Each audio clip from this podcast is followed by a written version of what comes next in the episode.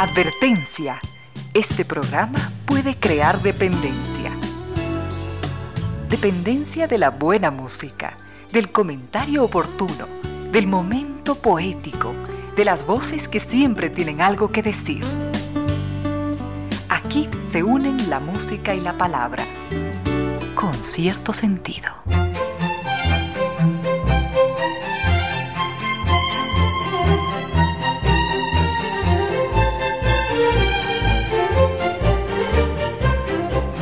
3 de la tarde y un minuto, bienvenidas, bienvenidos, gracias por sintonizar Radio Suceso 101.7, gracias por compartir este sorte de música, comentarios y entrevistas. Y ojalá al final de la jornada, como siempre, podamos imaginar con estos favores que la fantasía nos hace, podamos imaginar que hemos rendido real, justo y merecido, merecidísimo homenaje a la inteligencia, a la sensibilidad, a la autoestima, a la confianza, a la alegría de vivir y siempre, siempre a las ganas de luchar de todos, donde quiera que nos encontremos, a las ganas de luchar por una vida más digna en lo individual y en lo colectivo. Y en esa tarea de cada tarde, de cada jornada, de manera generosa, inteligente, leal, nos acompañan ustedes con sus correos, contactos y mensajes en estas direcciones de las siguientes redes sociales.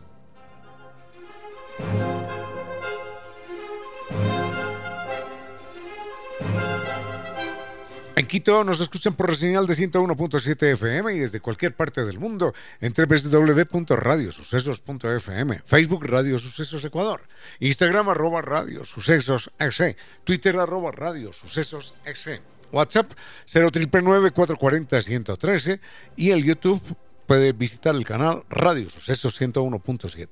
Las redes sociales de Concierto Sentido son las siguientes.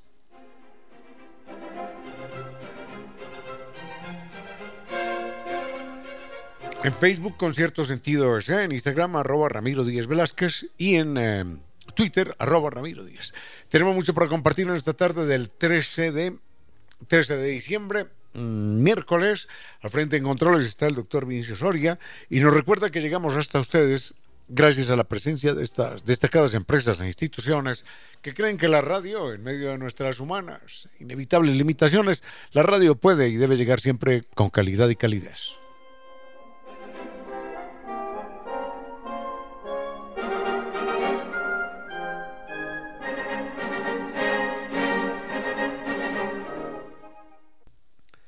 Desde 1980, la cena de Navidad y Año Nuevo tienen el estilo, el toque mágico de Costa Sierra San Nicolás. Recuerde, pavos horneados, filetes de pechuga, salsa de ciruelas. Haga la reservación en el 098 311 0222. Recuerde, Costa Sierra, en la pradera E7 147, frente a la sede de Flaxo. Y es una alegría saber que es toda una vida difundiendo el pensamiento universal. Es la librería española. Toda una vida siendo la vitrina permanente del librero ecuatoriano. Más de 90 años, más de 90 años en el maravilloso mundo del libro. Gracias a los amables lectores que allí se acercan. Recuerden, Librería Española, son 10 locales en todo el territorio nacional que nos acercan al disfrute, al placer, al conocimiento. Y ahora usted puede adquirir sus obras favoritas de manera fácil en la página www.libreriaespanola.com o en el WhatsApp 099 202 8157 y en todas las redes sociales como Librería Española. Recuerde, Librería Española desde 1927 difundiendo la cultura, y el conocimiento. NetLife, tenga presente eso. NetLife, Internet inteligente para un mundo inteligente. San Viturs nos invita a recorrer la ruta de los vikingos, esto es visitar las perlas del Báltico, los increíbles fiordos, la península escandinava, en un recorrido de 21 días. Vamos a visitar siete capitales, las capitales más bellas del norte de Europa, Copenhague, por ejemplo, para disfrutar de los más bellos paisajes naturales. Vamos a vibrar con la magia de Helsinki, sus palacios de fantasía, y nos vamos a sentir parte de un cuento de hadas. En Estocolmo y las capitales escandinavas vamos a sentir el romance mientras caminamos por sus antiguas calles y plazas. Este es un viaje para enamorarse allí, junto al fiordo de los sueños, recorriendo el mar de Noruega y la más extensa variedad de azules en sus ríos y lagos. Recuerden, como siempre, guía acompañante desde Quito y el gran servicio San Vitur. Usted puede congelar hoy su tarifa y viajar en el 2024. Comuníquese hoy mismo y pregunte por los bonos de descuento y el extraordinario catálogo de viajes para el próximo año. Recuerden, Naciones Unidas y Veracruz, allí está Sanvitours, frente a la sede de jubilados del IES. La página sanvitours.com. Y recuerde el teléfono 600-2040. Sanvitours es una familia recorriendo el mundo. En esta temporada tenemos espacio, por suerte, para el arte, para la cultura, para la gran música, para el ballet. La Casa de la Música presenta una nueva función del ballet Cascanueces. Esta es una obra fantástica, aclamada por todo el mundo, una obra de ballet clásico con música de Tchaikovsky, con la puesta en escena de la Orquesta Sinfónica Nacional y la Compañía Nacional de Danza. Esta es una experiencia única en la cual la danza y la música nos van a transportar a un reino encantado. La cita, la cita, jueves 14, jueves 14 de diciembre, 20 horas. Cascanueces, Casa de la Música. Adquiera sus entradas en boletos.casadelamusica.es. En el Club de la Memoria del Dr. Fabián Orellana le ofrecen a usted más que diversión y amigos. Allí usted disfruta de un día completo con gimnasio, con nuevas experiencias, con extraordinarios, increíbles paseos y mucho más. Marque el 22 54 940 para un día inolvidable. En el Club de la Memoria cuidan de usted, de su bienestar y de sus recuerdos. Lo esperan, así que recuerde 2254 940. Llame ahora. Muy bien, tenemos mucho para compartir en esta tarde, temas que van eh, desde, oh, qué interesante esto, la psicología, la inteligencia, la nutrición, astronomía, animales, personajes, literatura, bueno, hay mil temas, ojalá tengamos tiempo y queremos agradecer al señor agradecer al señor Christian Bonifaz, que gentilmente nos ha prestado ya en varias ocasiones su excelente servicio de transporte hasta acá, hasta la radio. Doctor Soria, vayamos con música, ganamos tiempo y volvemos. Con cierto sentido.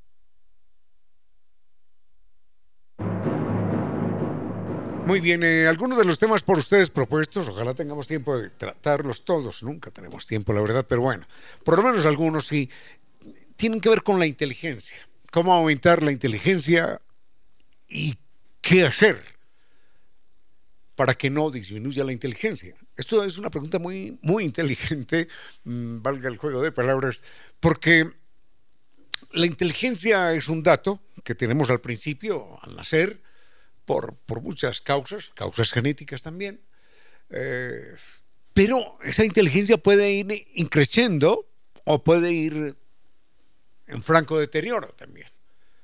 Hay algunas circunstancias que hacen que la inteligencia pueda crecer y hay otras que hacen que, que disminuya de una manera dramática. Algunas de esas circunstancias las podemos manejar nosotros otras no. Pero además mm, podríamos hablar de tres grandes componentes en, el, en la inteligencia. Enseguida voy a, voy a intentar recordar lo que leí de un libro que se llama, déjenme recordar, mm, La ecuación de la inteligencia.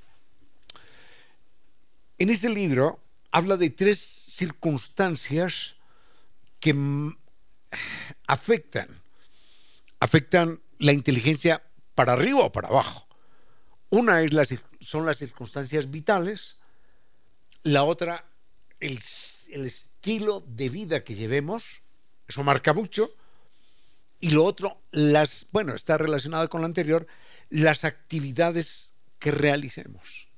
Eso también es importante. Entonces, voy a comentar en tres bloques.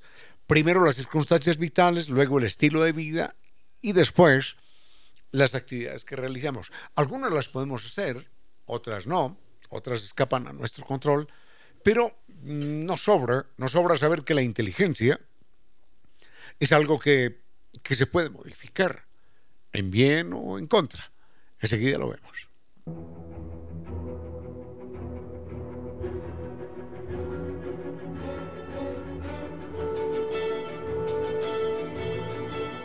Vayamos rápidamente. Estoy acudiendo a mi memoria erosionada, así que seguro que, muchos datos eh, se me pasarán por alto. En todo caso, es un libro que se llama mm, La ecuación de la inteligencia y señala con, con argumentos cuáles son, con argumentos y con estadísticas, cuáles son los elementos que eh, elevan la inteligencia y cuáles son los que la deprimen. En las circunstancias vitales, yo recuerdo primero la lactancia, la lactancia materna.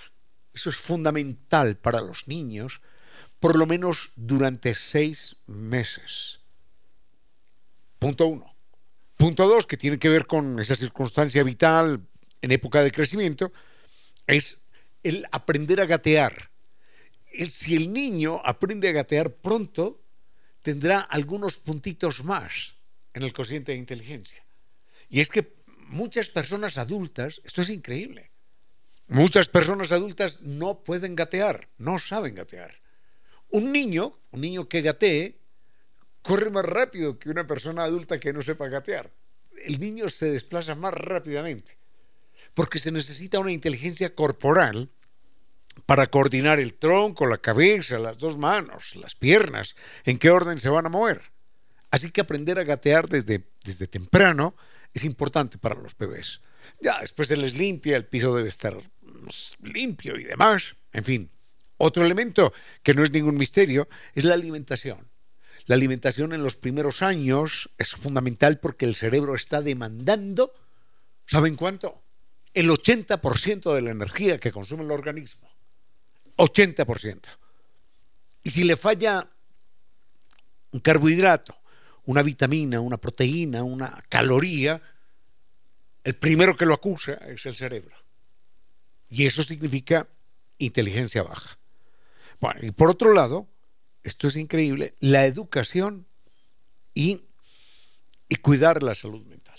Bueno, eso son, son obviedades. En cuanto a los otros elementos, los elementos que deprimen la inteligencia, mejor enseguida. Restaurante Casa Gangotena, recuérdenlo, es ganador del premio World Culinary Awards y nos invita a descubrir una experiencia inigualable a través de su reconocida cocina mestiza. Así que comuníquese con ellos a través de la página web www.casagangotena.com o comuníquese telefónicamente al 097 999 995 Restaurante Casa Gangotena.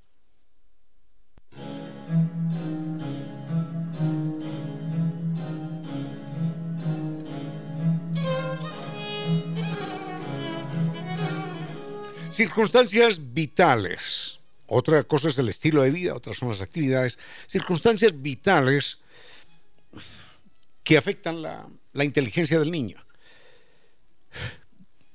Las drogas. El uso de las drogas en la madre, ¿no? En la madre. Está comprobado, estos datos son, no es que lo dijo doña Pepita, la de la esquina, y que recomendó agua de toronjil, no, son datos científicamente monitoreados, confrontados con estadísticas en todo el mundo. Entonces, cuando la madre usa drogas, no especifica qué drogas, pero es un estudio tanto norteamericano como alemán, ah, norteamericano, británico y alemán, cuando las madres usan drogas, la inteligencia del niño sufre un tremendo deterioro. Otro, otro elemento que afecta a la pobreza, de, la pobreza no, bueno, la inteligencia de nosotros, los seres humanos, es la pobreza. No pueden hacer con una inteligencia de 110, pero sometido a, a condiciones de pobreza, esa inteligencia se va deteriorando. Se va deteriorando porque no hay incentivos, porque no hay no hay nada que la estimule, porque no hay nada que la proteja, porque toda la inteligencia del ser humano se tiene que limitar a, a ver cómo llena su estómago con lo que pueda, pero no, no puede cuidarse de nada más. Esa es una circunstancia dolorosa, terrible. Y en la medida en la que escuchamos las, las estadísticas acerca de la pobreza en el mundo y en nuestro país, de la subalimentación particularmente de los niños en el mundo y en nuestro país, entonces el panorama no es muy prometedor. No es jiji, jaja, no es un mar de, de mermelada, no. Y lo otro, a lo que no podemos escapar, es a la vejez. Uno puede tener una inteligencia alta, pero con los años, digan lo que digan, estos son estudios realizados por científicos, no es lo que dijo mi, mi, vecina, ¿no? Con los años, la inteligencia se va erosionando, se va, se va haciendo más lenta, se va haciendo más tortuoso el análisis, la recordación, eh, la combinación de datos. Porque este tema de, de la inteligencia estaba presente aquí hace, hace algunos días. Bueno, enseguida mencionamos lo que los científicos que estudian la inteligencia, la inteligencia humana, la inteligencia natural, no la inteligencia artificial, lo que los científicos señalan sobre estilos de vida. ¿Qué es bueno y qué es malo? Esta es una pregunta muy interesante, agradezco mucho. Voy a comentar lo de la inteligencia un poquitín más adelante, pero es que veamos esto. Doña Nora nos, nos pregunta ¿Cuáles novelistas? ¿Cuáles novelistas? Qué pregunta, ¿no? ¿Cuáles novelistas recomendaría usted? Es una, es una pena mencionar a algunos novelistas porque seguro que ha habido decenas y centenares de novelistas famosos, extraordinarios, verdaderamente, verdaderamente fuera de serie, que han enaltecido las páginas de la literatura universal y en general la vida misma. Yo, yo recomendaría Abuelo de pájaro, siendo terriblemente injusto, a algunos que a mí me emocionan de manera especial. A mí me emociona, por ejemplo, Stefan Zweig, Stefan Zweig, el austríaco. Stefan Zweig es un gran escritor, gran novelista, gran biógrafo, verdaderamente extraordinario. Eh, cualquiera de sus obras, cualquiera. Pero si me piden una obra de Stefan Zweig que les cambie la, o que le debería cambiar a uno la vida por siempre, su escala de valores serían los ojos del hermano eterno. Pero si no son los ojos del hermano eterno, cualquiera de sus biografías quizás la biografía política más importante que se haya escrito, que es Fouché. Quizás los momentos más intensos en la historia de la humanidad, que se llama así precisamente, momentos estelares en la historia de la humanidad. Ese sería Stefan Zweig. El otro escritor que no es novelista, porque nunca escribió novela, pero maneja el castellano y, la sabiduría y la profundidad con una calidad extraordinaria, incomparable, es Jorge Luis Borges. Si quiere adentrarse en el mundo latinoamericano de lo que llamamos el realismo mágico, está García Márquez, está Cortázar. En México tenemos a unos personajes maravillosos. Le cito, abuelo de pájaro, solamente a dos. Uno se llama Juan José Arreola. Léase a Juan José Arreola. O léase a Juan Rulfo. Hay un cuento de Juan Rulfo que, que lo he leído varias veces y siempre prometo no llorar y siempre fallo. Se llama No oyes ladrar los perros. Bueno, ese es un cuento para uno, para uno agarrarse fuerte de la silla.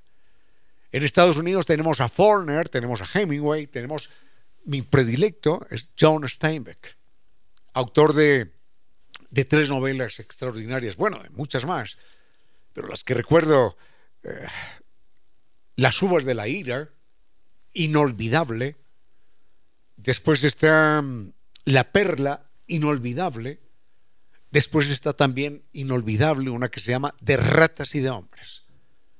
También la traducen como De ratones y de hombres. Pero bueno, ese es John Steinbeck. Julio Cortázar, también gran escritor. Y así por el estilo podríamos estar recorriendo el mundo entero, de norte a sur, de oriente a occidente, descubriendo, disfrutando y recomendando a, grandes escritores. Ahora, me pide, me pide también cuentistas o cuentos. tendría que hacer una lista un poquitín más detenida. La tengo en casa, ¿eh? la tengo en casa. Una lista de, mis cuentos predilectos. Los voy a recomendar en cualquier momento porque, porque valen la pena tenerse en cuenta. Dado que hay gente que dice, es que yo no soy capaz de leer una obra de 500 páginas como las uvas de la ira, quiero leer cuentos. Bueno, hay cuentos verdaderamente estupendos. Eh, quedo en deuda con usted sobre la lista de los cuentos, porque tengo una lista grande, tengo una lista de unos 60, 70 cuentos que considero imprescindibles. Y, en fin, si quiere asesoría en materia literaria, no soy yo quien mejor se la puede responder acérquese a Librería Española. Ellos son, son sabios en la materia, son conocedores en la materia. Eh, ellos le pueden, le pueden a usted presentar a los grandes escritores de todas las lenguas, de todos los tiempos, de todos los estilos, de todas las nacionalidades, de todos los géneros. ¿Quiere terror? Aquí tiene terror. ¿Quiere romance? Acá está romance. ¿Quiere novela histórica? Aquí tiene novela histórica acérquese, acérquese a, a librería española. ¿Sabe cómo, cómo le decían los egipcios a, a las bibliotecas? Qué lindo, qué poético. Decían las clínicas del alma. Entonces, acérquese a Librería Española, que es eso, una clínica del alma atendida por especialistas. Mm, lo va a agradecer siempre, lo va a agradecer. Librería Española. New Dental Care cumple 20 años en Ecuador y siguen mejorando todos los días para todos nosotros. En New Dental Care desean que esta Navidad esté llena de magia y sorpresas, que alegren nuestros corazones. Así que allí cuentan con los profesionales y la tecnología de clase mundial para hacer de nuestro tratamiento odontológico una experiencia única en salud y alegría. Acerquemos a New Dental Care y vivamos la nueva odontología. Nos esperan en la calle Alemania, E455 y República, teléfonos 252 82 82 y 098 448 9515. Los podemos seguir en redes sociales, Facebook, Instagram y TikTok, en la página www.newdental.com.es. New Dental Care, la magia de su sonrisa.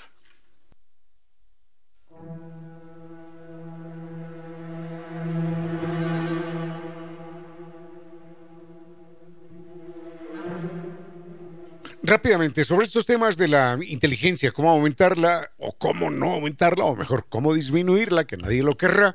En todo caso, pero es importante saber qué son los elementos, las circunstancias, los estilos de vida que afectan la inteligencia. Mm, estoy diciendo lo que recuerdo y no lo recuerdo todo. Por ejemplo, en, términos de estilo de vida.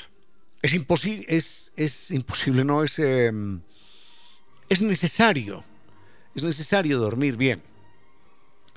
Leí algo que me preocupa un poquitín porque puede interpretarse de cualquier manera y es, es importante la dosificación de antidepresivos.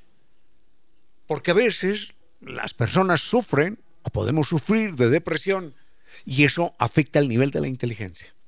Entonces, siempre un antidepresivo médica, científicamente dosificado, recomendado, medicado, es importante. En ese libro decía algo también importante, estar en contacto con los árboles, con los vegetales, empezarlos a mirar, empezarlos a, observar, a cuidarlos, a hacer jardinería, es algo, importante, ¿quién lo diría?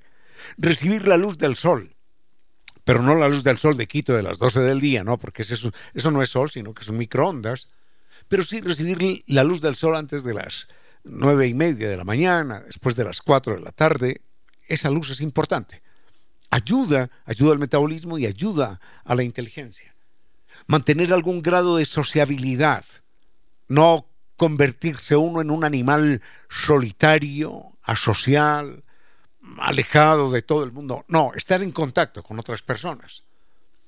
Son cosas más o menos obvias. Por ejemplo, aprender, Esto lo hemos dicho mil veces en este programa. Aprender todos los días algo.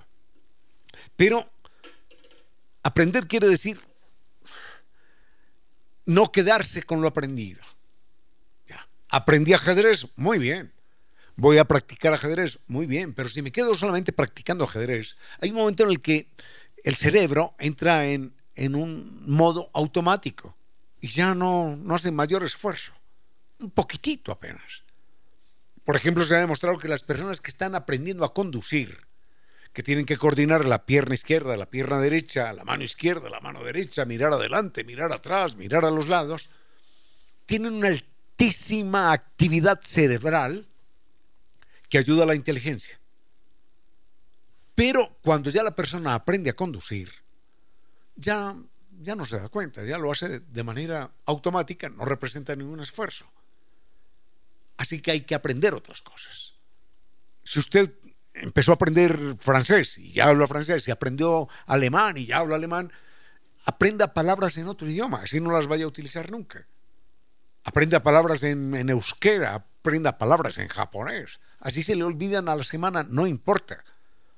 Pero si se las aprende durante una semana, aunque después se le olviden, ya su cerebro hizo un esfuerzo importante. Bueno, como esto está un poquitín largo, mmm, Vayamos con una pausa, enseguida comento cuatro o cinco elementos más que ayudan a aumentar la inteligencia del estilo de vida y cuáles son los elementos que deprimen la inteligencia.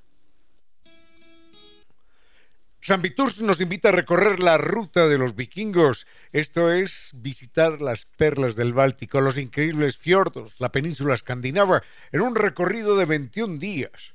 Vamos a visitar siete capitales, las capitales más bellas del norte de Europa, Copenhague, por ejemplo, para disfrutar de los más bellos paisajes naturales. Vamos a vibrar con la magia de Helsinki, sus palacios de fantasía, y nos vamos a sentir parte de un cuento de hadas. En Estocolmo y las capitales escandinavas vamos a sentir el romance mientras caminamos por sus antiguas calles y plazas. Este es un viaje para enamorarse allí, junto al fiordo de los sueños, recorriendo el mar de Noruega y la más extensa variedad de azules en sus ríos y lagos. Recuerden, como siempre, guía acompañante desde Quito y el gran servicio San Vitur. Usted puede congelar hoy su tarifa y viajar en el 2024. Comuníquese hoy mismo y pregunte por los bonos de descuento y el extraordinario catálogo de viajes para el próximo año. Recuerden, Naciones Unidas y Veracruz, allí está San frente a la sede de jubilados del IES. La página sanviturs.com. Y recuerde el teléfono 600-2040. San es una familia recorriendo el mundo.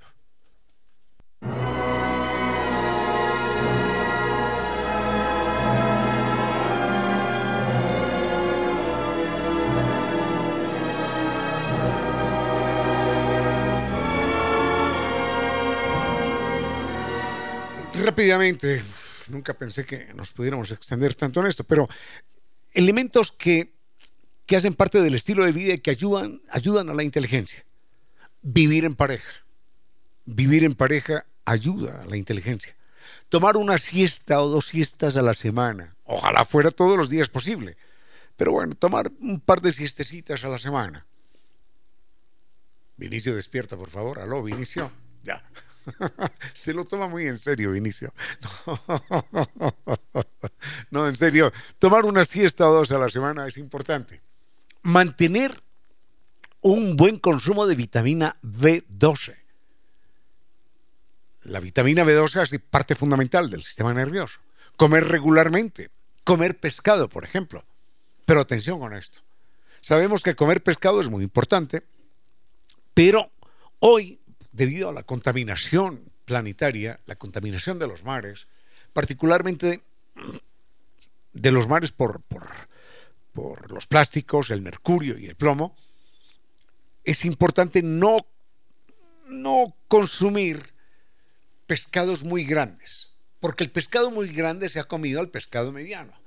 El pescado mediano se ha comido al pescado pequeño. Y cuando el pescado pequeño ha consumido algo de mercurio o de plomo, eh, pasa aumentado al, al, mediano y el mediano ya tiene más, más mercurio, más plomo y ya el pescado grande termina siendo una carga explosiva de mercurio, de plomo, de otros venenos. Entonces, mejor comer pescados pequeños. Por ejemplo, dicen no comer atún, no comer salmón, por ejemplo. Y eh, elegir, por ejemplo, las sardinas. Es una posibilidad interesante. Tienen, tienen plomo, tienen mercurio, todo tiene ahora mercurio y plomo, pero tienen menos. Comer verduras, tomar café, tomar café, ¿quién lo diría? Ayuda a la inteligencia. Mm, y esto que va a molestar a muchas personas, el alcohol con moderación.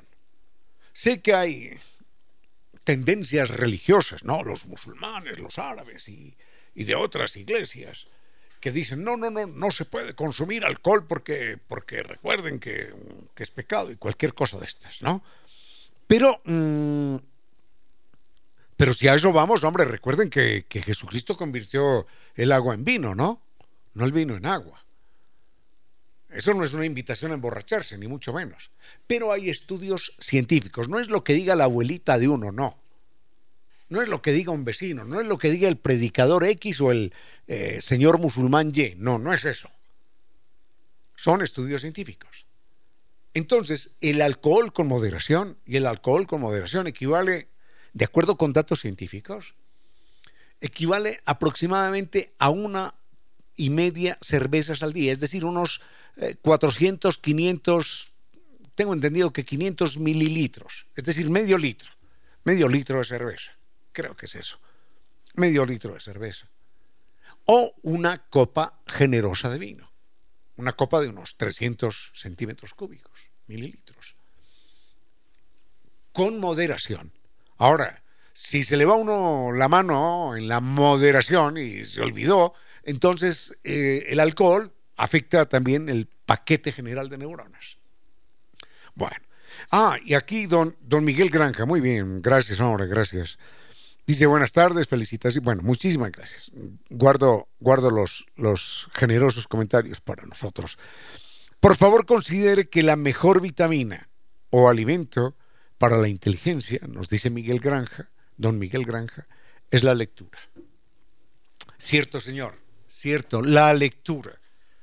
Enseguida, enseguida explico, bueno, eso lo sabemos todos, pero para que entendamos qué es lo que pasa en el cerebro cuando estamos leyendo. Es una verdadera maravilla. Que no es lo mismo estar leyendo que estar viendo, no es lo mismo. Hay un abismo, un abismo de diferencia. Bueno, enseguida, aprovechando el comentario de don Miguel Granja, mm, hacemos una referencia a la lectura con detenimiento. Y recuerden que el lugar para encontrar lo mejor para leer, Librería Española. Tenga presente la siguiente advertencia. Está comprobado que las personas que leen viven menos, menos deprimidas, menos engañadas, menos inseguras. En esta temporada tenemos espacio, por suerte, para el arte, para la cultura, para la gran música, para el ballet. La Casa de la Música presenta una nueva función del ballet Cascanueces. Esta es una obra fantástica, aclamada por todo el mundo, una obra de ballet clásico con música de Tchaikovsky, con la puesta en escena de la Orquesta Sinfónica Nacional y la Compañía Nacional de Danza. Esta es una experiencia única en la cual la danza y la música nos van a transportar a un reino encantado. La cita, la cita, jueves 14, jueves 14 de diciembre, 20 horas, Cascanueces, Casa de la Música. Adquiera sus entradas en boletos.casadelamusica.es.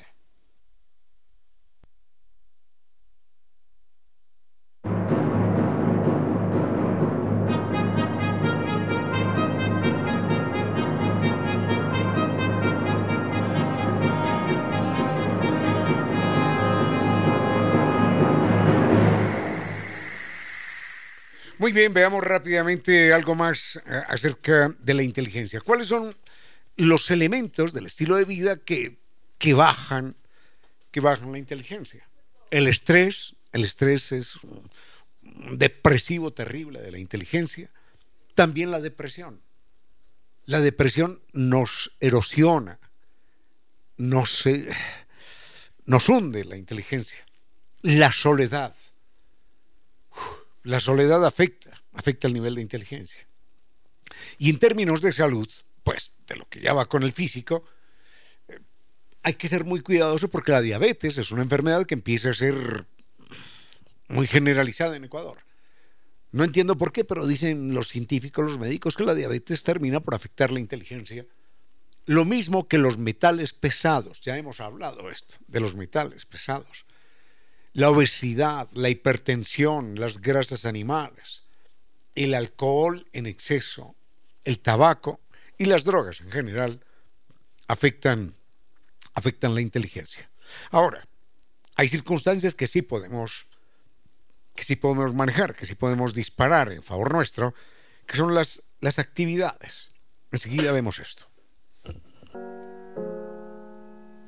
El cuadro que más humanos han mirado y que seguirán mirando durante siglos apenas mide 50 por 70 centímetros. Es la Mona Lisa, obra del gran Leonardo da Vinci, y además de la fascinación que ejerce sobre quien la contempla, este cuadro está lleno de especulaciones y de historias. Se dice que es un autorretrato del mismo Leonardo, con sus misterios y sorpresas, y creen adivinar códigos secretos y figuras de dudoso sexo. Pero la verdad es simple. Ella es Lisa Gerardini, esposa del comerciante Francesco del Giocondo, y cuando posó, la mujer tenía apenas 24 años. Leonardo, que trabajaba de manera muy lenta, nunca entregó el cuadro a quien lo había contratado y cuando fue a vivir a Francia llevó el cuadro con él sin terminarlo todavía. Este cuadro, el más famoso de todos los tiempos, ha sido robado en dos ocasiones. La primera de la casa del mismo Napoleón y la segunda del Museo del Louvre. Todo sucedió así en la segunda ocasión. Eduardo Valfierno, un argentino que vivía de vender antigüedades y falsificaciones, convenció a Vincenzo Perugia, un italiano nacionalista que trabajaba en el Louvre, para robar la obra como una forma de recuperar ese patrimonio para los italianos. Antes, Valfierno, el estafador argentino, había contratado seis copias perfectas de la obra y las había contrabandeado a los Estados Unidos. Allí encontraría compradores millonarios convencidos de haber adquirido la pieza original que alguien había robado. Y en efecto, Perugia, el carpintero del museo, a primera hora la descolgó, la metió bajo su gabardina y simplemente salió por la puerta principal. Valfierno, el estafador argentino, sin prisa, vendió las falsificaciones a seis millonarios que, por supuesto, querían guardar el anonimato. El original permaneció durante dos años escondido bajo una cama, mientras el mundo quedaba estupefacto ante aquella ausencia. Inclusive un joven pintor español acusado de sospechoso de aquel robo pagó cárcel por esto. Se llamaba Pablo Ruiz Picasso. Pero por suerte fue hallado un día como hoy, 13 de diciembre de 1913. Y desde entonces un remolino de turistas puede verlo todos los días a prudente distancia y tras un cristal blindado para recordar que en pintura esta es la obra más famosa de todos los tiempos. Mona Lisa, Mona Lisa.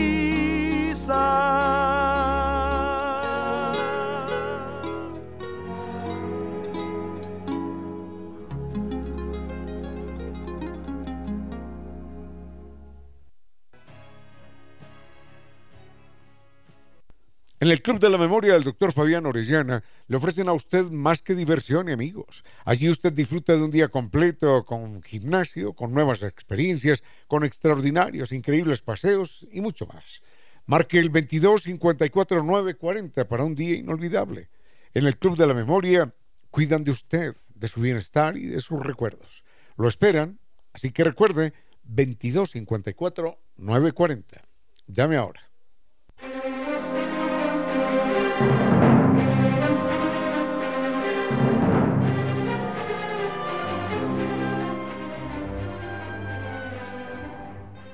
Rápidamente, de nuevo queremos agradecer a don Miguel Granja, el oyente que nos escribía ahora diciendo que la mejor vitamina o alimento para la inteligencia es la lectura. Él nos, nos llamaba desde Guayaquil. En algún momento lo vamos a tener por aquí, aquí en el programa, en algún momento, seguro que sí. Bueno, En todo caso, rápidamente, qué barbaridad cómo ha corrido el tiempo. Las actividades que ayudan a la inteligencia, aparte de la lectura, a lo que le vamos a dedicar un momentito más adelante, son el entrenamiento cerebral, el entrenamiento mental, los juegos mentales.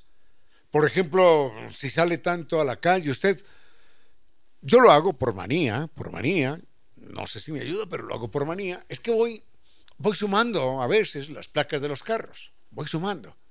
64 más 64, 78. Entonces sumo 64, 78. Ya, entonces me da una cifra X. Enseguida, ya eso me toma más tiempo, intento mentalmente mmm, multiplicar 64 por 78, mentalmente. Si no soy capaz, entonces por lo menos 64 por 7, ya, más fácil. Y así voy subiendo de dificultad. ¿Por qué? Con la vejez a uno se le van agotando los paquetes neuronales. Y eso es importante mantenerlo vivo. Otra técnica cotidiana es la mnemotecnia. Hay métodos métodos que se pueden, se pueden seguir para que uno pueda repetir 100 palabras al revés, 100 palabras al derecho. Y muchas más, muchas más. Pero si ya repitiera, si ya repite 20, 20 al derecho, 20 al revés, ya, ya es bastante. Pero puede llegar a 100, a 100 palabras, sin ninguna dificultad. La mnemotécnica, la mnemotecnia, es importante. Los psicólogos dicen también que el, pensamiento crítico, el pensamiento crítico se basa en dos elementos. Primero, en dudar, en buscar preguntas, no en buscar siempre respuestas. Platón a quien vamos a invitar un día acá al programa, Platón decía que la ignorancia es la hartura de respuestas y que la sabiduría es estar lleno de preguntas. Cuando uno encuentra un libro en el que están todas las respuestas, a todo, a todo, entonces listo, ya no hay nada más que saber. Ya, ¿Para qué? ¿Para qué, para qué necesita dos neuronas si ya ese libro tiene todas las respuestas? Ya, listo, se acabó. Pero el asunto no son las preguntas, no son las respuestas, sino las preguntas.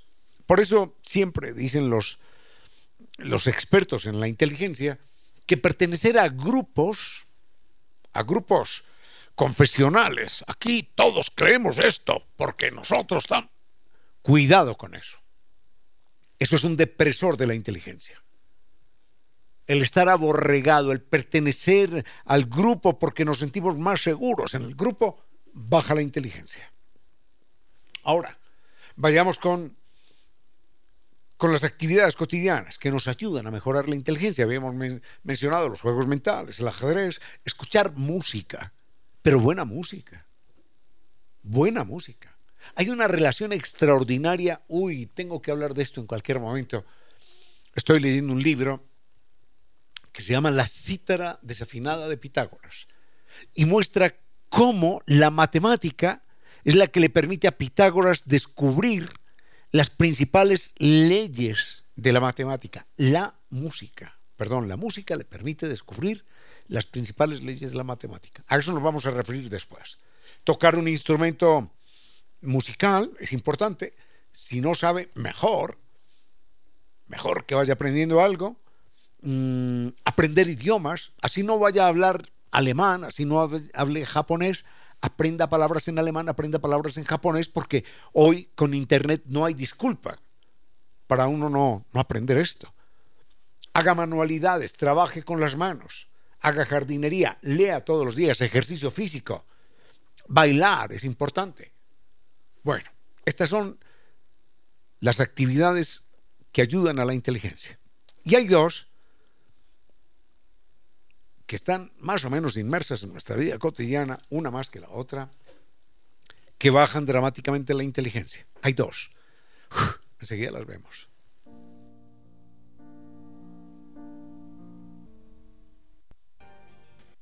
En esta temporada tenemos espacio, por suerte, para el arte, para la cultura, para la gran música, para el ballet.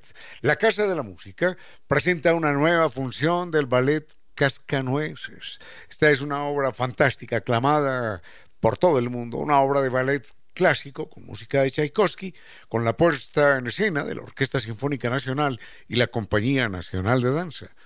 Esta es una experiencia única en la cual la danza y la música nos van a transportar a un reino encantado.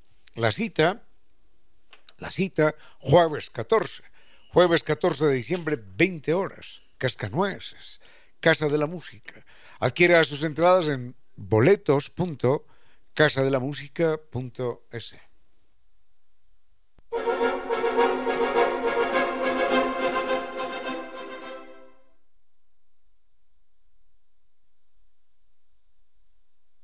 Con cierto sentido.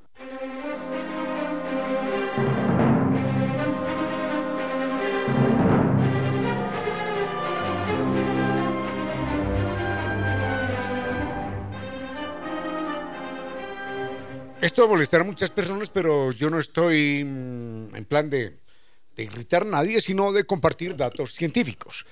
Eh, por eso siempre he dicho, claro, me van a decir, pero ¿qué les, ¿cómo se le ocurre? Si eso nos da medallas al país. Por eso siempre he dicho que algún día, algún día en el mundo, aparecerá en algún país del mundo, yo no sé dónde, algún ministro de deporte que diga, se prohíbe el boxeo en el país, se prohíbe. Ya, listo. Se prohíbe, se prohíbe el boxeo en el país porque, un momentito que Vinicio me quiere decir algo. Ah, ya, ya, muchas gracias. Me dicen que lea un comentario, enseguida lo, lo compartimos con ustedes. Bueno, muchas gracias a don Darío Carrión. Mm, entonces, está demostrado científicamente que un golpe en el cerebro, que una conmoción en la cabeza, que una conmoción cerebral, que un golpe que recibimos en la cabeza afecta el paquete, el paquete de neuronas. Y con esas, casualmente, con esas pensamos. Entonces, bueno, ¿cómo es eso? ¿Cómo es eso que es un deporte en el que cada acción de cada deportista equivale a una acción que le merecería la descalificación en cualquier otro deporte. Imagínense que vayan dos nadadores, venga, compitiendo cada uno por su carril, y en algún momento uno cam cambia de carril y le da puñetazos al otro. Pero bueno. O que dos jugadores de ajedrez en un momento dado mm, le dé un puñetazo. Pero ¿cómo se le... estaríamos hablando de un mundo loco, ¿no? O de dos tenistas, venga. Pero ¿cómo es esto? Pero, pero no sabemos, pero, pero ¿por, qué, ¿por qué darle golpes en el cerebro a otra persona? Se califica deporte, pero si es la negación, es la negación de todos los deportes. En, en, fútbol, por un empujón, por una patada a veces involuntaria. Venga fuera, tarjeta roja. Bien, bien. Pero es que este no es un deporte en ningún sentido, es la negación del deporte. Y los, que practican boxeo y esas cosas, yo no digo los que practican el deporte del boxeo, porque no es deporte, terminan con cocientes de inteligencia verdaderamente precarios, verdaderamente precarios. Si a usted le dan golpes y golpes y patadas y puñetazos en el hígado, oiga, yo no necesito ser médico ni científico para decirle que a usted la función hepática se le va a afectar. O los riñones, si fueran los riñones. O en las rodillas, no podría después de un tiempo caminar. Es elemental, ¿no? Pero el cerebro, venga, reciba golpes en nombre del deporte. Por eso decía Cassius Clay que el deporte, eh, lo que llamaban el boxeo, él decía, el boxeo, es una diversión de los blancos de los blancos ricos para que dos negros pobres se maten. Eso decía Cassius Clay. Bueno, eso en cuanto a lo que llaman deporte, ¿no? Y la otra actividad que afecta mucho la inteligencia, lamento mucho decirlo, es ver televisión. Y, ya no se trata de ver televisión, sino de ver pantallas. La pantalla del celular, la pantalla del computador. Y estamos todos metidos en eso todos, todos los días, inevitablemente viendo, viendo, viendo la pantalla. La del televisor, La del computador, la del celular. Enseguida, claro, por qué.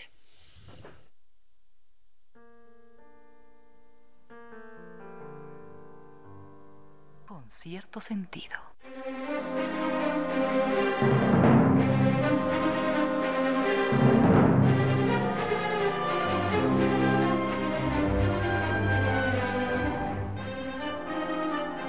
Está demostrado científicamente, no porque se le ocurra a, la tatarabuelita de nadie, sino científicamente. Está demostrado de que ver la pantalla del televisor y ahora también la del computador, la del computador un poco menos, porque no está obligado a leer, pero ver la pantalla del televisor y ver cualquier video en general reduce, deprime la inteligencia. Porque ver, ver es una cosa que estamos haciendo hace 500 millones de años. Los primeros animales extraordinariamente primitivos que desarrollaron células sensibles a la luz aparecieron hace 500 millones de años. Desde hace 500 millones de años estamos viendo. Unos más, unos menos. Pero desde hace 500 millones de años la evolución inventó algo que llamamos ojos, con los que percibimos la luz del entorno, los objetos y demás. Entonces es una función absolutamente primitiva. Al punto que se ha comprobado esto en un estado de atención a la pantalla. Una persona está viendo una pantalla, una pantalla de televisión y le colocan electrodos en el cerebro para ver su actividad cerebral, su actividad mental. Encuentran que la actividad del cerebro equivale al estado de somnolencia, está, está dormida la persona. Cuando uno está dormido, el cerebro capta los ruidos por aquí, capta los ruidos por allá, oye pasar un avión, oye el pito de un carro, un, motor que, que ronca, un perro que ladra en el vecindario. Y el cerebro dice, sí, sí, sí, está ladrando el perro, no pasa nada, no pasa nada.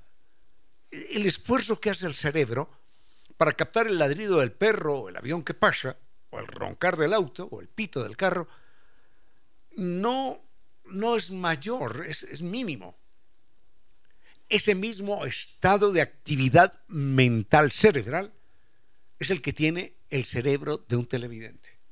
Nada, nada. ¿Por qué? Porque le están, le están satisfaciendo una necesidad que él cumple desde hace 500 millones de años, cuando éramos animales que empezamos a ver. No éramos seres humanos, no, pero éramos animales ya, que habíamos empezado a ver. Siempre pongo este ejemplo. Si usted, si usted lee Cien años de soledad, en el primer párrafo, que dice, muchos años después, frente al pelotón de fusilamiento, el coronel Aureliano Buendía habría de recordar aquella remota tarde en que su padre lo llevó a conocer el hielo. Ya. Entonces, lo primero que usted se imagina es que hay un hombre al que van a fusilar. Se lo imagina, no lo está viendo, pero se lo está imaginando. Enseguida se imagina el pelotón de fusilamiento.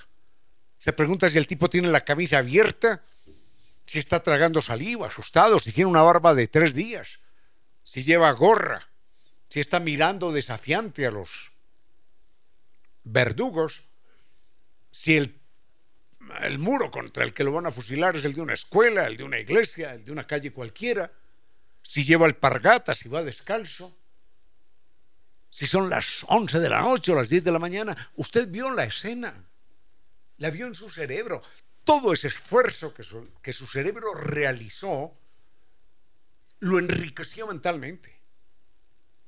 Y enseguida le deja en la colita la frase, aquella remota, habría de recordar aquella remota tarde en que su padre lo llevó a conocer el hielo. Y entonces le queda a usted dando vueltas. ¿Cómo que los lleva a conocer el hielo? ¿De qué me está hablando este señor? Y eso queda en su cerebro. Si a usted le muestran esa escena en televisión, usted no, nada, no necesita ningún esfuerzo. Como decimos en Quito, ya le dieron pensando.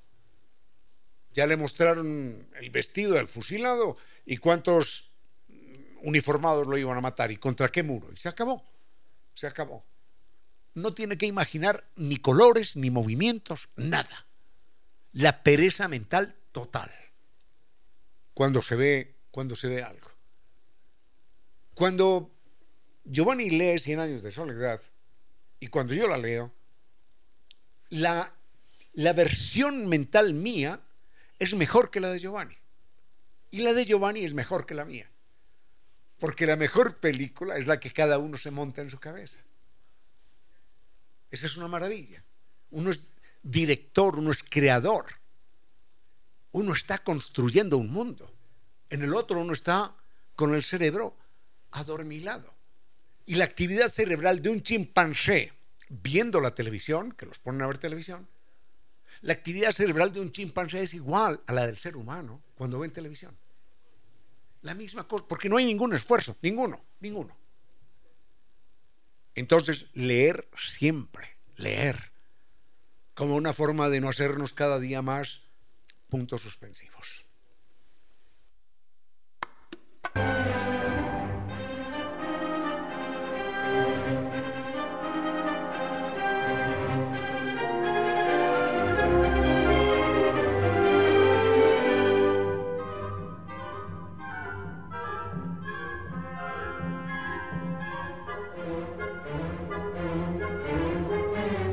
Rápidamente veamos esto. Sí, sí tenemos tiempo. Eh, veamos esto de, de la importancia de la lectura. Imaginemos, por ejemplo, tengo acá unos correos electrónicos de don, de don Darío Carrión, de don Miguel Granja. Por ejemplo, la palabra, la palabra vitamina, ¿no? Por ejemplo, don Miguel Granja dice que la mejor vitamina para el cerebro es la lectura. Una cosa es que a uno le digan la palabra vitamina, uno dice, sí, sí, la identifico. Pero otra cosa es leer la palabra vitamina. Cuando uno se da cuenta, el, esfuerzo, el trabajo extraordinario que ha hecho el cerebro, lo que pasa es que lo hacemos de una manera tan maravillosa, que es sorprendente. Para uno poder leer la palabra vitamina, uno tiene que saber el significado de la B, de la I, de la T, de la A, de la M, de la I, de la N, de la A, en ese orden. Y saber que vitamina es distinto a la palabra consideración. Ah, son, son dos cosas distintas. O a la palabra vigor, son dos cosas distintas. Entonces, cuando hablamos, cuando leemos, perdón, cuando leemos, tenemos unas 80.000 palabras en nuestro cerebro. Imaginemos a una persona que sabe dónde están los 80.000 libros de su biblioteca. Giovanni, por favor, me encuentra la novela más reciente de Sandor Maray. ¡Pum, paf! en una centésima de segundo. Uno diría que inteligente, ¿no? Giovanni, por favor, las tres novelas más famosas de Julio Verne, pum, pum, pum, paf, en un segundo. Uno diría, pero qué inteligente, ¿no? Bueno, es lo que hacemos los seres humanos cuando leemos. Cuando leo, por ejemplo, esto de, de, don, de don Darío Carrión, que ofrece un, un tema delicioso, ya lo vamos a comentar. Dice, buenas tardes. Dice, caramba, qué gusto, yo hago algo similar con las patentes de los vehículos. ¿Se dan cuenta el esfuerzo, el trabajo mental? Saber qué significa cada letra, cada palabra, en medio de cien mil, en medio de cien mil. Junte usted a cien mil personas en la ciudad de Quito y diga, esta persona se llama así y tiene esta cédula de ciudadanía y hace este trabajo. Es lo que hacemos con las palabras. Si decimos bonificación, aparte de bonificación hay otras 100.000 palabras, pero usted elige el significado de la palabra bonificación y cuando digo bonificación no piensa en un tractor ni en una ballena, no. Ese es el cerebro, pero es el trabajo de la lectura. ¿Se dan cuenta cuán importante? Si no leemos, no nos entrenamos en ese sentido. Bueno, así que Aparte de eso, es importante, uy, se nos fue el programa de la inteligencia, escribir a mano, háganlo, háganlo, escriban a mano. El teclado, sí, el teclado nos acelera, nos facilita, pero no es lo mismo mover el dedo un poco, mover un dedo, que escribir 500, 600 letras, hacer 500, 600 dibujos en una página. Son dibujos, es hacer 500, 600 o más dibujos en un orden exacto, guardando una, una proporción, guardando una, una línea, una línea lógica. Eso es escribir a mano. Por eso haga que sus niños escriban a mano, haga eso. Si quiere que sean más inteligentes y, y puedan ellos construir el mundo mejor que nosotros no fuimos capaces. Enseguida, un tema más y finito. Con cierto sentido. Mini comentario ordena don Giovanni Córdoba y es que sí, en verdad tenemos, eh, tenemos algo pendiente y es mm, responderle a don Felipe Ramos. Se me queda algo, algo de lo que plantea don Darío Carrión que me parece delicioso, ya lo comentaremos en otro programa. Pero eh, don Felipe Ramos nos preguntaba en estos días por teatro, teatralizar y simulacro. Él dice, ¿por qué ha habido eh, algún juicio por ahí, algún problema jurídico con alguien, no sé, y entonces lo han acusado o han acusado a alguien de montar una obra de teatro, de teatralizar, de simular, en fin, de dramatizar. La raíz de teatro es, es una raíz griega que quiere decir algo así como lo que se va a ver. Y, y la gente entendía, entendía que aquello era simplemente una ficción, nada que ver con la realidad. Entonces, se dice que cuando uno asiste a una película, a una obra de teatro, uno está o lee un libro, uno está haciendo un contrato con la incredulidad. Y dice, queda cancelada la incredulidad, voy a creer lo que digan acá, aunque no sea cierto. Pero bueno, esa es la relación del teatro. Y en cuanto a simulacro, raíz es igual a simil, similar, algo que se parece, pero que no es lo auténtico. Entonces usted está montando un simulacro para decir que, está enfermo, que está pobre, que no hizo nada. Esa es la idea. Pero mm, no es no es realmente lo original. Eso es lo que, lo que señala el diccionario de la Real Academia y lo que recuerdo en este momento. Se nos quedan temas deliciosos. Hoy fue un tema, un programa dedicado exclusivamente a la inteligencia. Ojalá le hubiéramos rendido un justo homenaje a esa tarea a esa función tan linda del cerebro humano. Doctor Giovanni Córdoba, se finí por hoy. Gracias al doctor Giovanni Córdoba en Controles, al doctor Vinicio Soria, que nos acompañó más temprano, a nuestros gentiles, inteligentes, leales, auspiciantes, que creen que la radio, en medio de nuestras humanas, inevitables limitaciones, la radio puede y debe llegar con calidad y calidez. Y, y gracias, gracias siempre a todos y a Doña Reina, que en este momento inicia su vuelo de música y palabra. Un momento para la historia y las noticias del mundo de los animales, nuestros hermanos.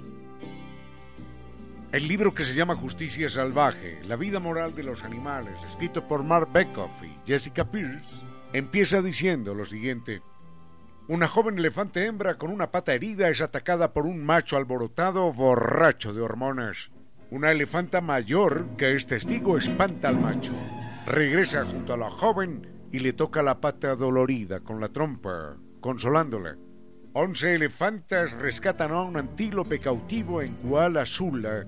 La matriarca rompe con la trompa los pestillos que encierran el recinto y deja la puerta abierta para que el antílope pueda escapar.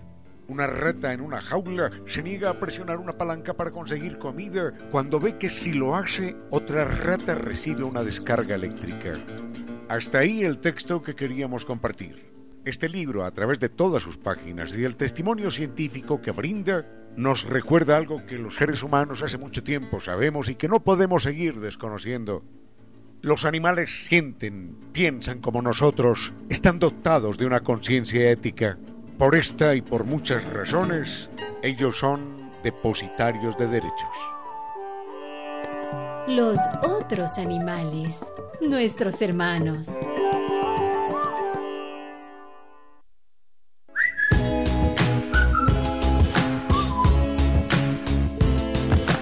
Y ahora, bienvenidos todos a un vuelo de música y palabra. Bienvenidos a este espacio con cierto sentido, con Reina Victoria Díez, para que todos disfrutemos de un vuelo de música y palabra.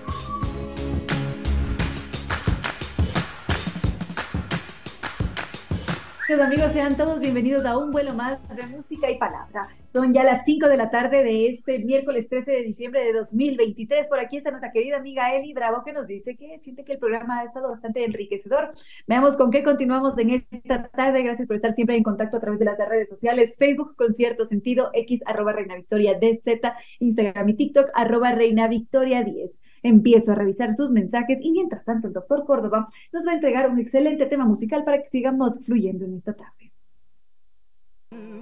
Queridos amigos, sigamos con el programa de esta tarde y como se, se, habrán dado cuenta, hemos estado a lo largo de esta semana centrándonos bastante en la vida de algunos genios o de personalidades, de individuos que son considerados como genios. Habíamos visto que con mucha coincidencia hay varias celebridades que llegan a ser catalogadas como tal.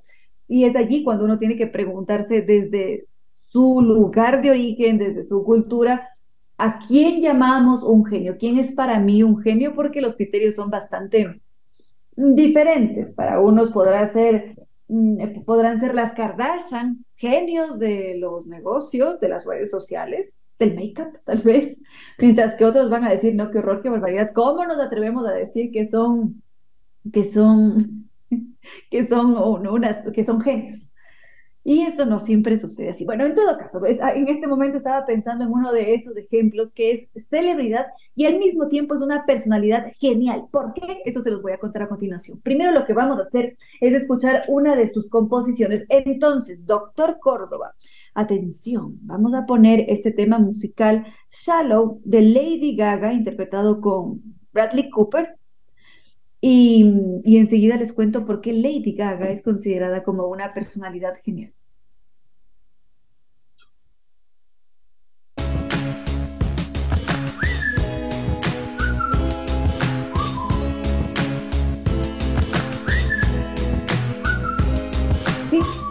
Escuchamos a una de esas grandes voces que es la de Lady Gaga. Algunos tuvieron sus reparos cuando Lady Gaga apenas apareció en la escena musical porque decían, ¿quién es esta mujer tan extravagante? ¿Cómo se atreve a salir vestida con un vestido de carne? En fin, ella dio mucho de qué hablar, pero quizás varios no se dieron cuenta que lo que estaba haciendo Lady Gaga era llamar la atención de todo el mundo, inclusive para que hablasen mal de ella fue una estrategia de marketing y una jugada bastante inteligente para poder estar en el radar y después dar la vuelta enteramente. No sé si es que la habrán visto por allí, creo que ella cantó en los Oscar, bueno, en alguna presentación y salió con un par de jeans, tenis y una camiseta y siquiera sin maquillaje. Es así como ella finalmente dijo, esta soy yo, quiero verme de esta manera y sí, en un principio despegué a través de estrategias de marketing. Fue algo que tuvo que hacer. Ahora, ¿qué pasa con Lady Gaga? ¿Por qué Lady Gaga es considerada como un genio? Una personalidad genial. Escuchamos su voz y decimos definitivamente es prodigiosa, es talentosa esta mujer, ¿cómo lo logra? Pero por otra parte, está todo lo que vivió Lady Gaga, que en realidad no se llama Lady Gaga. A propósito, esta mujer se llama Stephanie Joan Angelina Germanotta. Es um, italoamericana, y mm, desde los inicios no la tuvo tan fácil. O más bien sí, en las propias palabras de Lady Gaga, ella decía, yo no soy hermosa, no soy preciosa como lo es mi madre, por ejemplo. Y eso me costó mucho en el colegio, en la escuela, porque todos me criticaban, no era una chica popular, es más, me hacían muchísimo bullying porque caía mal. ¿Por qué? Porque Lady Gaga, al no tener amigos, lo que hizo fue sumergirse en los libros, en las películas, en... le encantaba la poesía, le encanta la poesía, se dedicó a seguir a varios artistas y fue así como ella empezó a construir su personalidad artística. Es decir, Lady Gaga es el resultado del consumo de varias artes. Pero eso no es todo, porque esto todos podríamos hacerlo, ¿no es cierto? Y no siempre uno termina siendo considerado como un genio. En cambio, Lady Gaga sí que está catalogada como tal. Ahora, eso es parte del camino que ella eligió, que seguramente tuvo un impacto directo en su genialidad y que permitió que ella despuntara de tal manera. Ahora, Lady Gaga, a lo largo de su vida, lo que hizo fue alimentarse, educarse, instruirse. Por eso pudo explotar con toda su creatividad, con todo su talento, porque ella se inyectó arte en vez de estarse preocupando, ay, ¿por qué me molesta? Suframos, porque no le caí bien a mi compañerita, lo que hizo Gaga fue, vamos a estudiar canto, vamos a estudiar jazz, vamos a estudiar piano, vamos a estudiar esto, aquello y lo demás de allá, y empezó a aparecer en diferentes artes, hacía teatro, tocaba jazz, formaba parte de la banda de jazz, tocaba el piano, era la voz principal, enseguida mmm, integró un coro infantil y además se dedicó a sacar buenas notas. Entonces lo tenía todo, quizás la parte social se vio un poco impactada, sufrió un poco porque como les decía, ella era bulliada, no era la chica más popular de, del bloque, pero ella misma fue resiliente. Bueno, esto para no seguirme alargando en este comentario, se los cuento a continuación.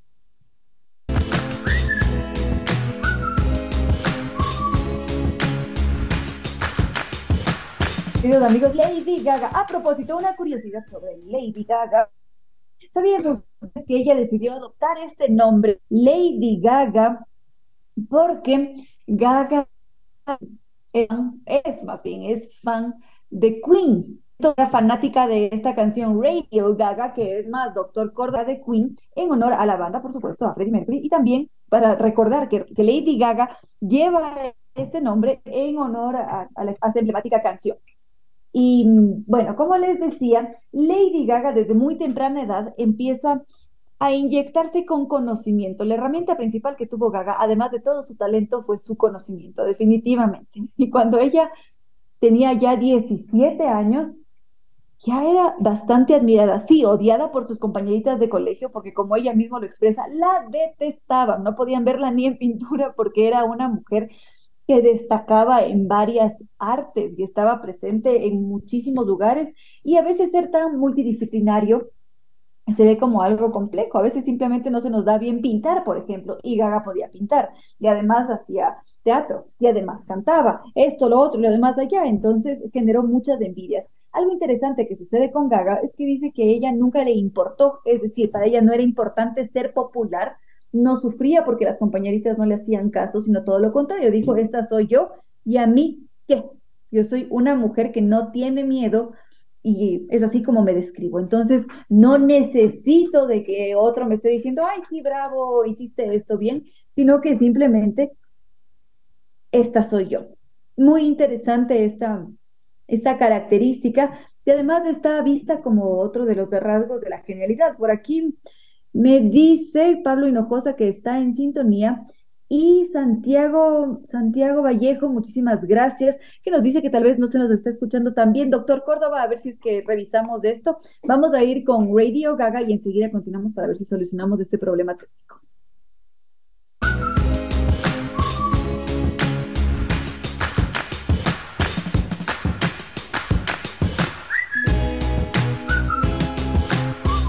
Los amigos, por acá está en sintonía Eni Bravo, que reporta que se escucha bien. Espero que ahora esté funcionando el sonido como, como tiene que ser. Muchas gracias por, por sus reportes a Pablo, a y a Milton, a Santiago. También estaba por acá Silvita Vallejo escribiéndonos ahora y decía que, mm, nada, nos comenta que hay tráfico en la ciudad, que está todo parado complicado, pero me alegra mucho poder compartir con ustedes, acompañarlos en esos diferentes trayectos que están haciendo y que mientras vamos transitando por la ciudad o si es que estamos como nuestra querida amiga Eli trabajando, podamos conocer sobre las vidas de otros personajes, como Lady Gaga en esta ocasión que como les decía fue una, una mujer que la tuvo no tan fácil como se hubiera esperado. Ella cuando cumple 17 años entra a una prestigiosa escuela de artes en Nueva York y mm, estudió además de todo lo que ya había estudiado en el colegio, estudió historia del arte, escritura dramática, también estudió, mm, eh, ¿cómo, ¿cómo, se llama esto? Artes performáticas, en fin, se nutrió muchísimo más. Y luego cuando ya termina sus estudios dice, bueno, tengo que empezar a ganarme la vida, ¿qué es lo que quiero hacer?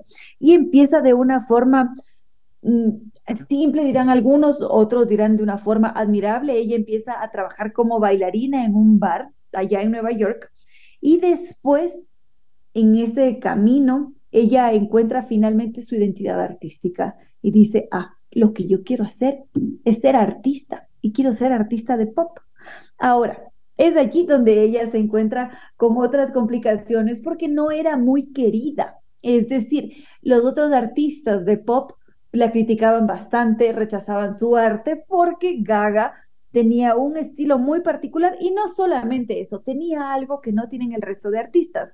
Gaga es su propio director performático, su propia coreógrafa, porque también hizo danza, también, bueno, hizo arte, sí, pero también siguió moda al mismo tiempo, supo cómo componer, una mujer muy, muy sensible, muy poética, y esto hizo que ella tuviera dificultades en el medio, pero que a nivel mundial nosotros la reconociéramos como una de las grandes artistas contemporáneas, como una de las grandes voces del pop. Y eso es extraordinario.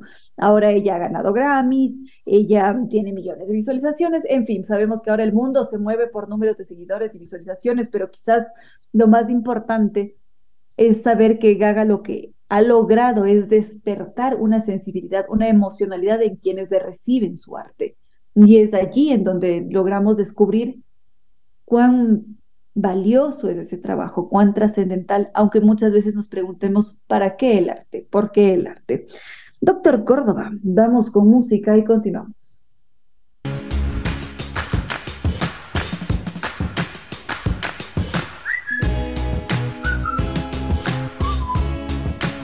Queridos amigos, solamente un recordatorio. Bueno, antes de eso estaba leyendo sus mensajes. Por acá están David Nicolalde a la espera de la entrevista de hoy. Ya vamos enseguida con la entrevista. Luis Marcillo, me alegra mucho que estén disfrutando sobre la vida de esos personajes. Si es que no es la vida de los personajes, podríamos ir por el tema del sueño, datos científicos. En fin, este espacio está abierto a todas sus propuestas. Recuerden escribir a través de redes sociales como lo ha hecho Miriam Roales, como lo ha hecho Martita Paredes, Pepe, Andrés Martínez.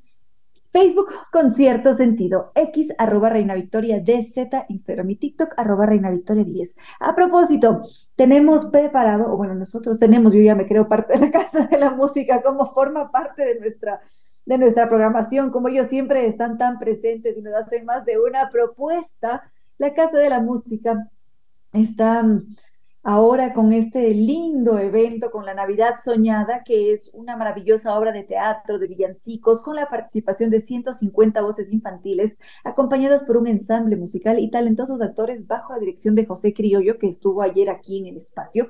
Si se quieren repetir la, la entrevista, está cargada en Spotify, con cierto sentido, todo separado. En fin, este concierto navideño, Navidad Soñada, será este martes 19 de diciembre a las 8 de la noche. Podemos adquirir las entradas en boletos.casadelamusica.es. Y ahora sí, queridos amigos, nos preparamos para recibir a nuestro entrevistado de hoy.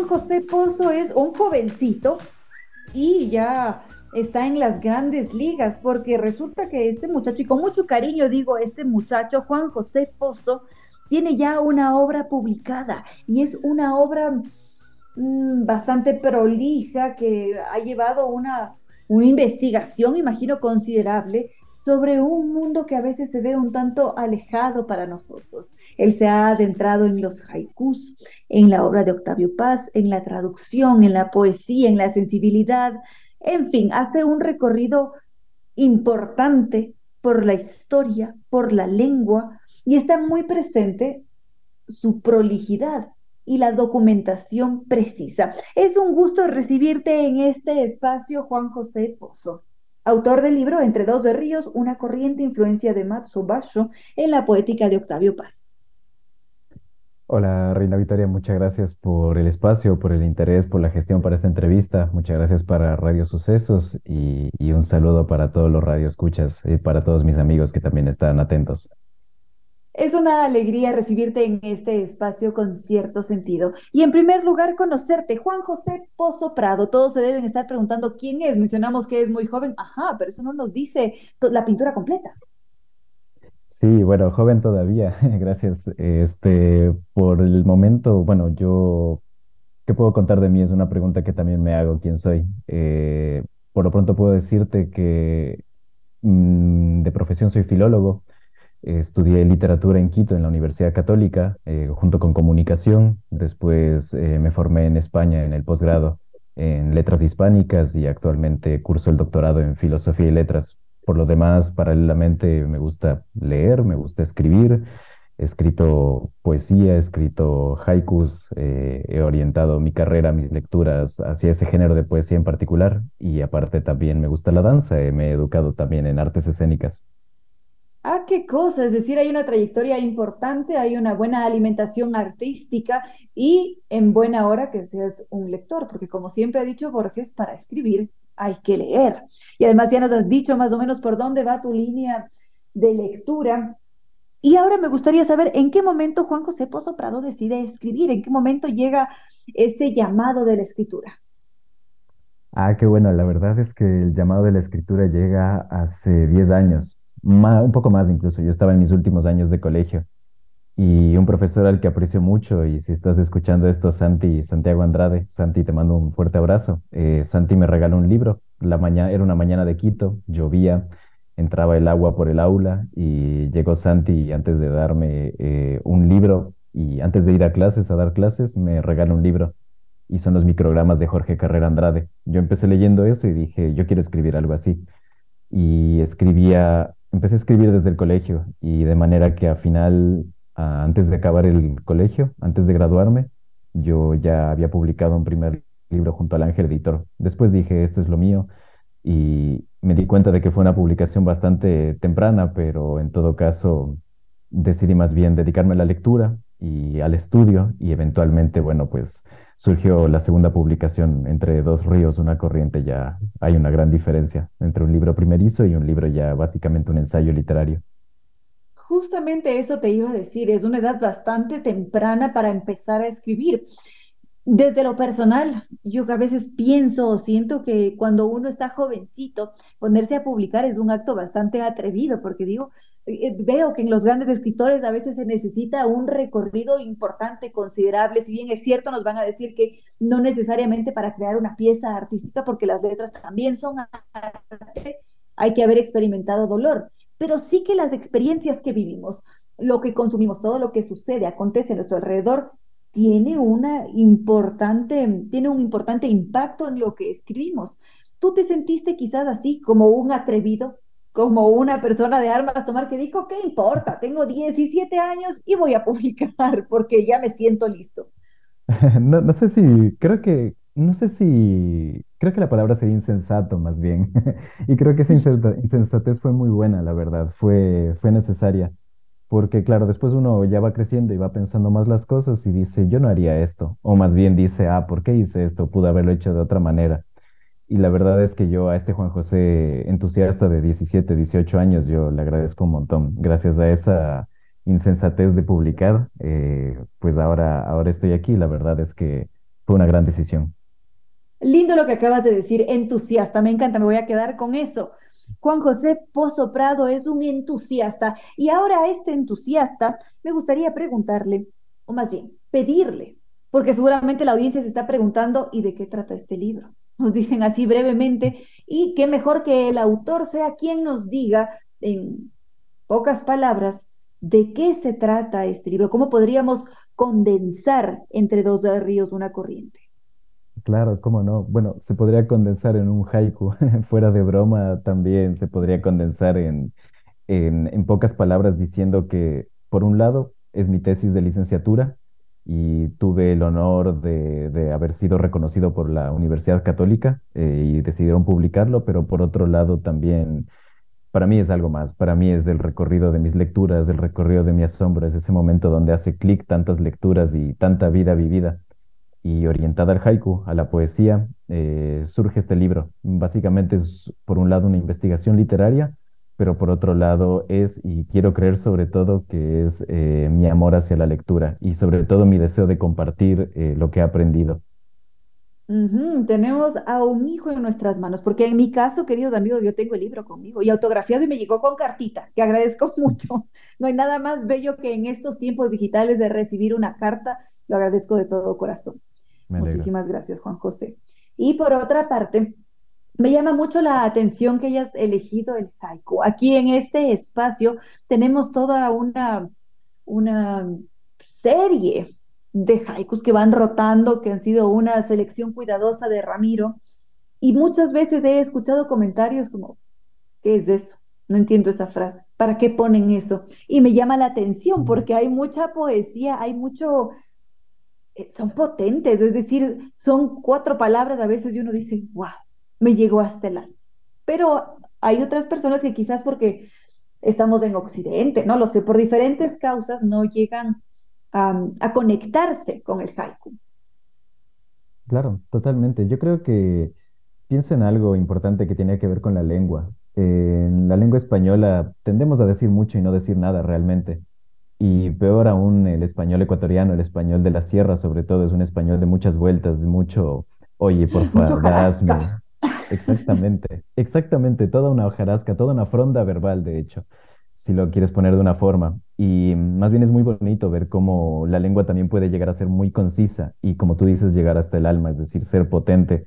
Lo que tú dices en cuatro palabras ya puede llegar sin mayor pretensión, sin mayor, sin, sin mayor, quiero creer que a veces estamos muy acostumbrados, demasiado tal vez, a vivir edulcorados. Y cuando me refiero a eso, a que tiene que haber muchas emociones, muchas palabras, grandes palabras para hablar de grandes emociones. Y a veces no, realmente. Cuando hablaste de las cuatro palabras, me acuerdo de un haiku de un maestro de los años 40 en Japón que dice, en pocas, poquísimas palabras, dice sobre el agua, una tumba, nada más. Y en esas pocas palabras te da una imagen, te da una atmósfera, te da una sensación.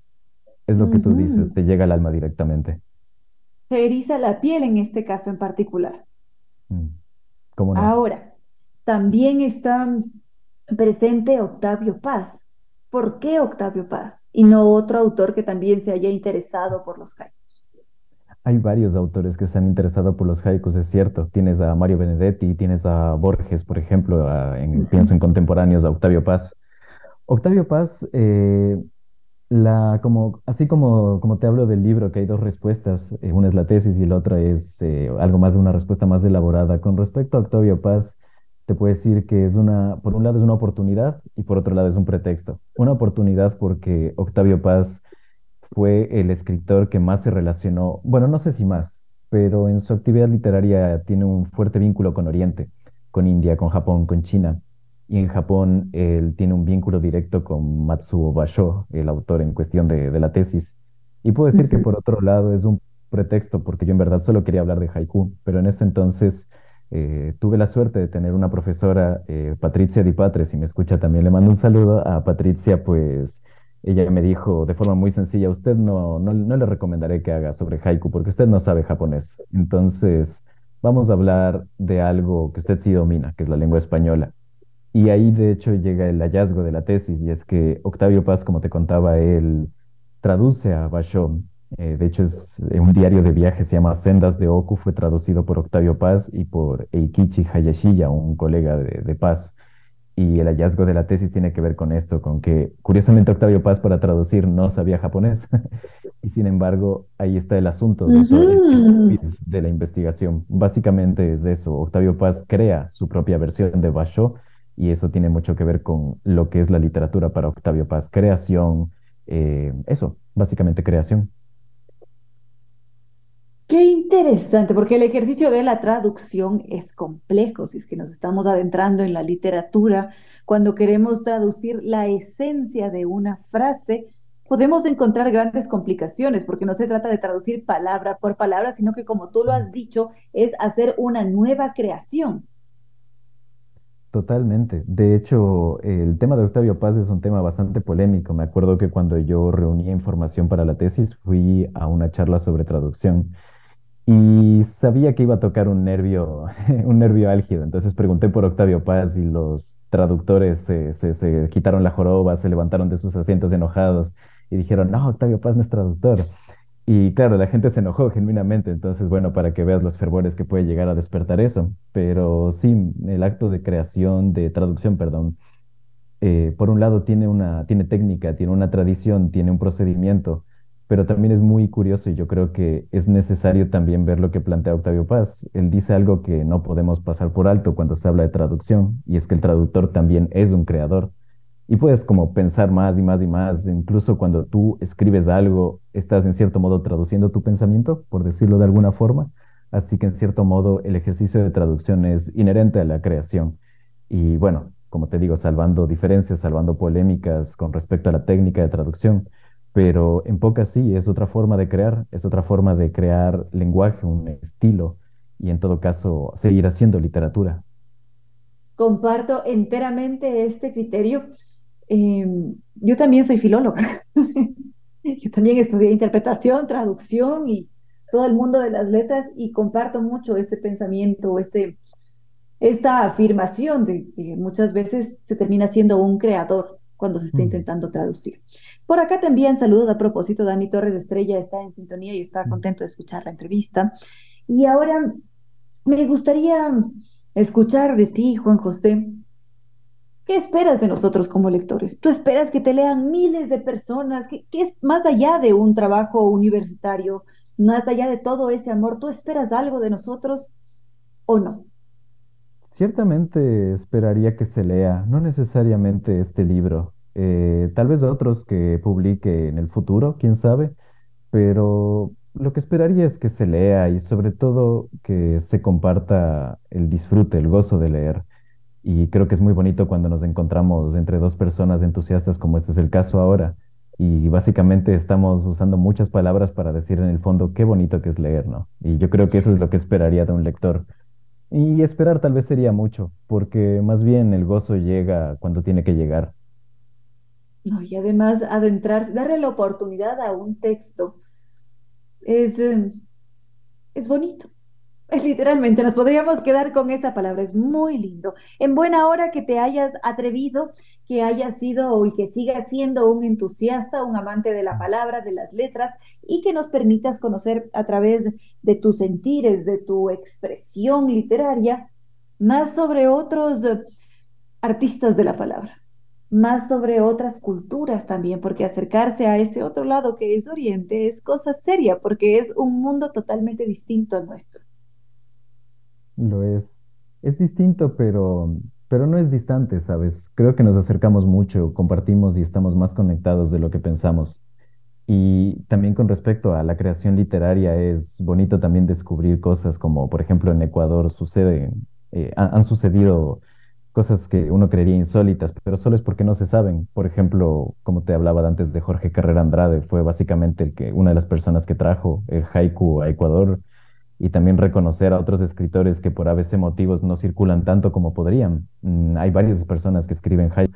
Pienso entre contemporáneos eh, a Luis Enrique Yaulema, por ejemplo, eh, entre otros poetas a Ramiro Jiménez Jiménez, Manuel Cordero. Son personas que en los años, en, esta, en, este, en este siglo, en estas dos décadas del 2000, pues yo creo que entre otros, obviamente me estaré olvidando de nombres, pero son personas que escriben y en todo caso eh, es algo que también es importante mencionar. Es un esfuerzo compartido la literatura siempre, aunque no lo crean, aunque nadie lo piense de esa manera, o sea, difícil pensarlo en un primer momento, no es una cuestión de una persona, no es una cuestión de un autor, es un esfuerzo compartido y a veces sale un nombre famoso, qué sé yo, un Julio Cortázar, y detrás hay miles de nombres eh, desconocidos, de sombras y demás que están ahí también trabajando.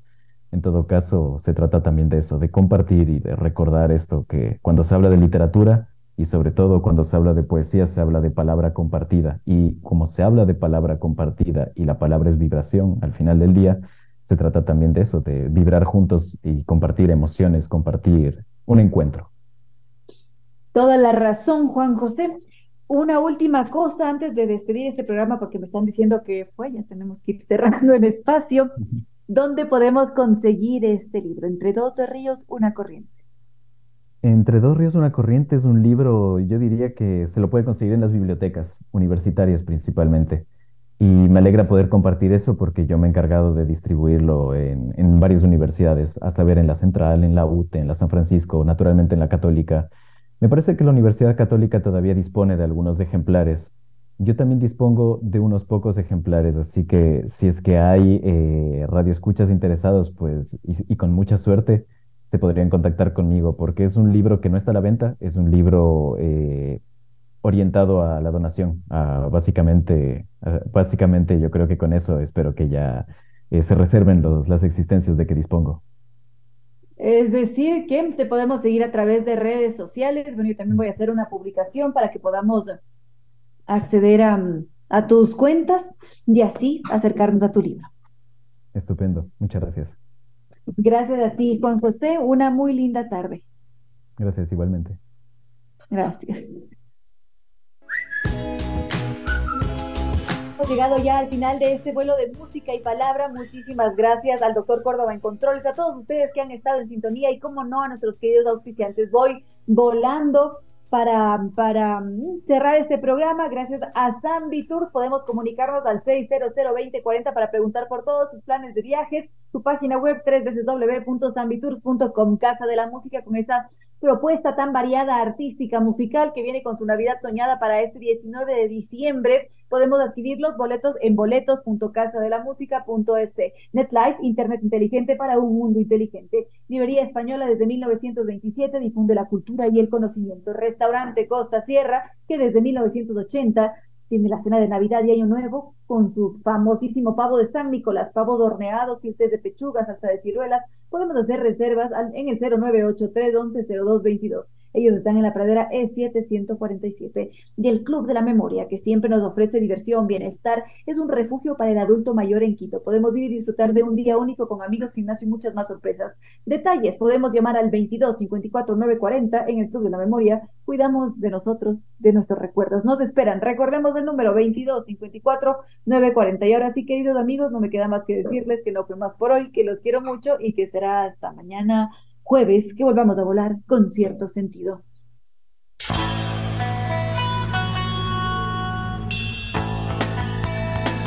Si como dicen es cierto que en la vida no hay casualidades, piense, ¿por qué escuchó usted este programa?